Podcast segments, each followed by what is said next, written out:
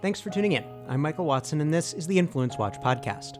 In this episode, the Department of Labor takes deregulatory action to undo a key Obama administration favor to its supporters in big labor. Hudson Institute senior fellow and scholar of philanthropy Bill Schambra offers an explanation for Americans' declining trust in nonprofits that satisfies Occam's razor. And we remember the eminent British conservative philosopher Sir Roger Scruton, who passed away this week. In Monday's Wall Street Journal, acting White House Chief of Staff Mick Mulvaney and Secretary of Labor Eugene Scalia announced the Department of Labor's final rule on joint employment under the Fair Labor Standards Act. The new rule, which goes into effect in March, is designed to override legal guidance issued by the Obama administration in 2016, which had substantially increased the number of business to business relationships the governments considered joint employment, a concept that is a key part of a big labor campaign targeting restaurant chains like McDonald's. This all sounds arcane, and it is. In short, as Mulvaney and Scalia write, joint employment occurs, for instance, when an office contracts for janitorial service with an outside vendor, then closely supervises the workers in their schedules. But when companies are wrongly deemed joint employers, it saddles them with compliance costs that should be borne by only one.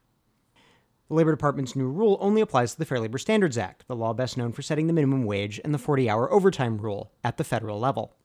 During the Obama administration, the National Labor Relations Board also passed an expansion of what it considered joint employment.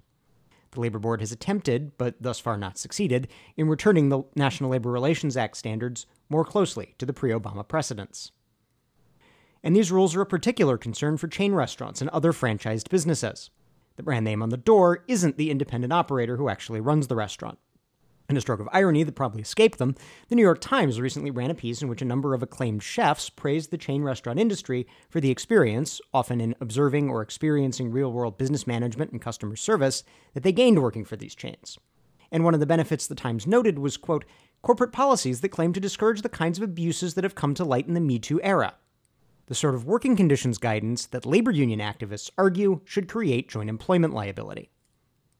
The new rule, according to Cato Institute legal scholar Walter Olson, would base what the Department of Labor considers joint employment on four tests, requiring much closer supervision and control than the Obama administration's directive, which called for joint employment to be determined expansively.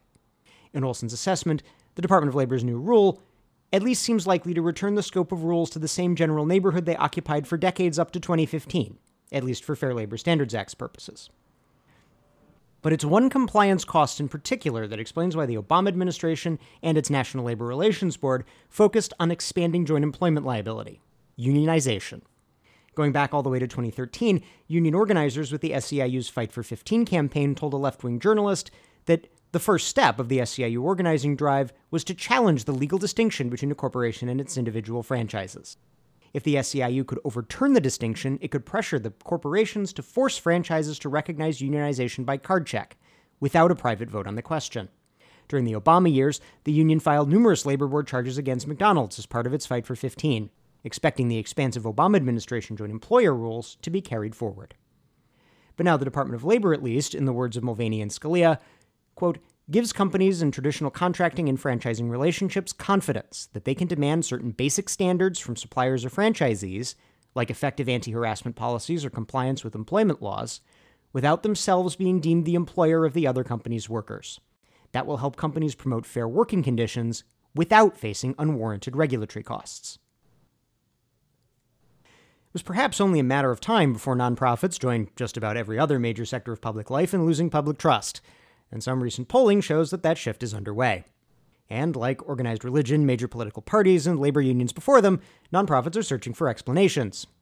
At Philanthropy Daily, Hudson Institute senior fellow and scholar of philanthropy Bill Schambra proposes a concise possibility for the decline in Americans believing that nonprofits will do what is right. Nonprofits are proposing to do controversial liberal things. Schambra argues what if the public is losing trust in nonprofits precisely because they're spending ever less time on what we would consider traditional charity and ever more time persuading Americans to take action on social, environmental, and other key issues? While take action is a nice neutral term, there's little doubt among nonprofit leaders about what sort of action that would be. It would be distinctly progressive action, battling gender discrimination, reversing climate change, rectifying economic inequality, and so forth. There's nothing wrong with those goals. Indeed, there's a substantial American political party devoted to them. But that's sort of the point. Nonprofit leaders don't see taking action on these objectives as partisan causes at all. They are rather manifestly reasonable, objectively good causes, supported by all people of goodwill everywhere. We all implicitly know to whom the summons to take action is directed, and it isn't, say, supporters of more traditional social and cultural norms. The data back up Schambra's supposition. Of the 10 largest foundations by grants made to projects in what the philanthropic data service Candid calls democracy, think voter registration, electoral system changes, public policy, and the news, eight, including the Ford Foundation, George Soros' Foundation to Promote Open Society, and the MacArthur Foundation, are identifiably left leaning. The other two are the Silicon Valley Community Foundation, a provider of donor advised funds often used by left leaning donors, like Laurene Powell Jobs' Emerson Collective that we discussed in episode 103 of this podcast, and the Freedom Forum, the parent company of the Newseum, a now defunct monument to the Metropolitan Liberal Press. Capital Research Center analysis of slates of charitable groups involved in public policy in 2014 showed liberal leaning groups outraised conservative leaning groups 7.4 billion to 2.1 billion a margin exceeding 2 to 1. As for the effects on philanthropy itself, Schambra draws on his experiences at a right leaning grant making institution. Knowing that far left activists would scream hidden agenda at any local group that took money from his institution, conservative grant makers had to think politically and consider whatever they did in light of the least flattering characterization that might, and inevitably would, be made about it. Meanwhile, Schambra's progressive counterparts are accustomed to being treated automatically as the good guys, manifestly operating in the public interest. As they stumble into this new and more realistic world, their hitherto unchallenged self regard makes them very poor political operatives.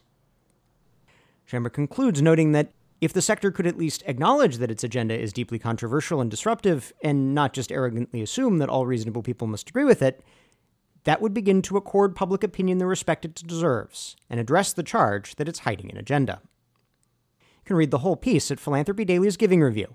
We have a link to the piece in today's show notes at capitalresearch.org.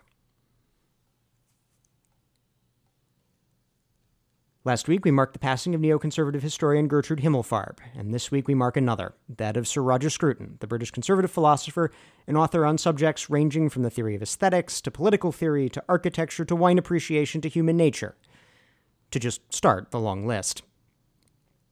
His career was broad, a student observing the riotous assemblies in 1968's Paris, he became a conservative. In the 1970s, he had convened the Conservative Philosophy Group and introduced intellectuals and academics to an ex minister by the name of Margaret Thatcher, a political figure whose philosophy Scruton was actually more skeptical of than most of his fellow right wingers. By the 1980s, Scruton was organizing underground lectures for anti communist dissidents in what was then Czechoslovakia. For that, he was detained by the regime's secret police. His final year was marred by a false allegation of bigotry in his homeland and graced by honors presented abroad. Dogged reporting by The Spectator, Britain's venerable political magazine, exposed the falsity and secured an apology, and later reinstatement to a government advisory position on architecture that had been stripped from him. He defeated by his innocence the Twitter mob, even if at great cost. His legacy can be expected to live on beyond the controversies of the day. Michael Brendan Dougherty, writer for National Review, proposed that, quote, Scruton may be the only conservative of his generation whose work will be read a hundred years hence. May he rest in peace. That's our show for this week. If you're listening to this on YouTube, we encourage you to subscribe on iTunes or Stitcher. And if you have subscribed, thank you, and please leave us a five star rating. We'll see you next week.